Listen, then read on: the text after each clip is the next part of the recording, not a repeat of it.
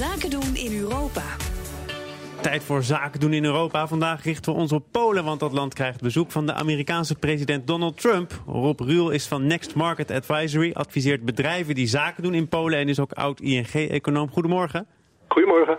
Ja, Polen was er als de kippen bij om Trump te ontvangen. Hè? Hij had die verkiezingen nog niet uh, gewonnen of er lag al een uitnodiging uit Warschau klaar. Hoe populair is Trump daar?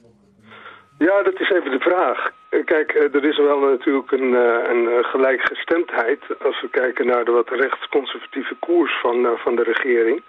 Maar wat we tegelijkertijd constateren, dat er in Polen is een enorme angst voor, voor Rusland nog steeds. De, de ervaringen wat er gebeurd is in de Krim en Oost-Oekraïne... die uh, leven de vrees bij Polen dat de, zoiets ook in Polen zou kunnen gebeuren.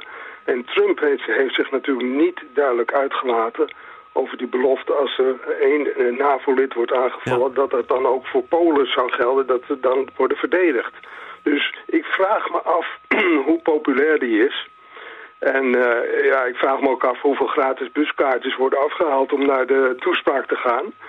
Um, want dat schijnt nodig te zijn om toch mensen daar naartoe te lokken. Ja, dat riekt alweer bijna naar fake news. Maar laten we daar niet dieper op ingaan. Nee. Laten we wel spreken over Polen en Nederland. Want u heeft Polen ook jarenlang gevolgd Ja. voor ING. Onder Ja. andere, eh, de ING heeft er ook kantoren opgezet.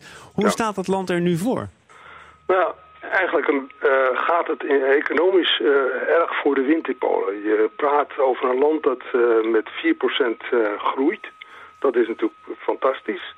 En waarom draait eh, de Poolse economie nou zo goed? Het draait goed omdat het beter gaat in Europa. De lage olieprijs die helpt de inflatie laag te houden. En de lonen stijgen, de inkomens eh, van consumenten stijgen. En dus die worden, die worden mooi besteed. Dus de consumptie groeit erg hard. Ja, dat Eh, betekent eigenlijk dat Poolse werknemers niet meer per se voor een baan naar Nederland hoeven te gaan. Wat Ja, we in het verleden vaak gezien hebben. Ja, ja, ja. Zeker. Door ook de, de instroom van buitenlandse investeerders in Polen... zijn er eh, tal van interessante eh, mogelijkheden voor banen... voor Polen zelf in Polen ontstaan. En dus de drijfveer om meer naar het buitenland te gaan, die zal afnemen. Je kunt het andere, andere argumenten hebben om te zeggen... nou, ik wil toch graag naar, naar Engeland of zo, maar...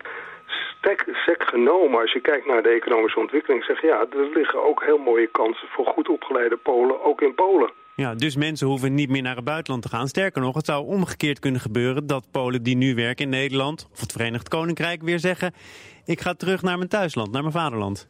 Klopt, klopt. En daar zien we ook wel wat voorbeelden van. Dat, eh, dat gaat nog eh, met mondjesmaat, maar ik verwacht dat dat verder gaat toenemen.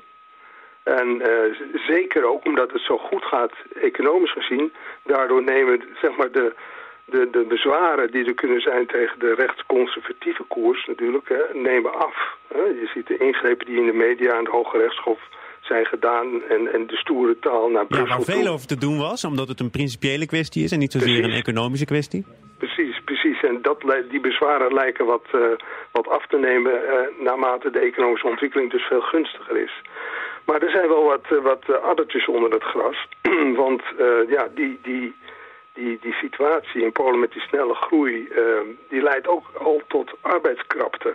En want we kunnen, als we zo naar de cijfers kijken, dan zeggen we nou 7% werkloosheid. Nou, er is genoeg eh, ruimte voor, voor, voor op de arbeidsmarkt.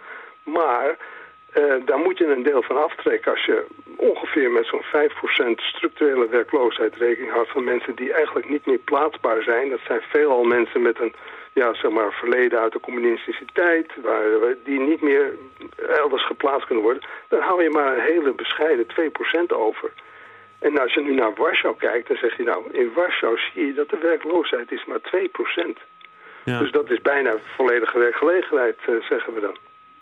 Dat ziet er dus al met al, ondanks de addertjes, overwegend goed uit. Ik dank u voor de update vanuit Polo. Rob Ruul van Next Market Advisory. Dank. BNR Nieuwsradio. Annette van Soest en Thomas van Zeil.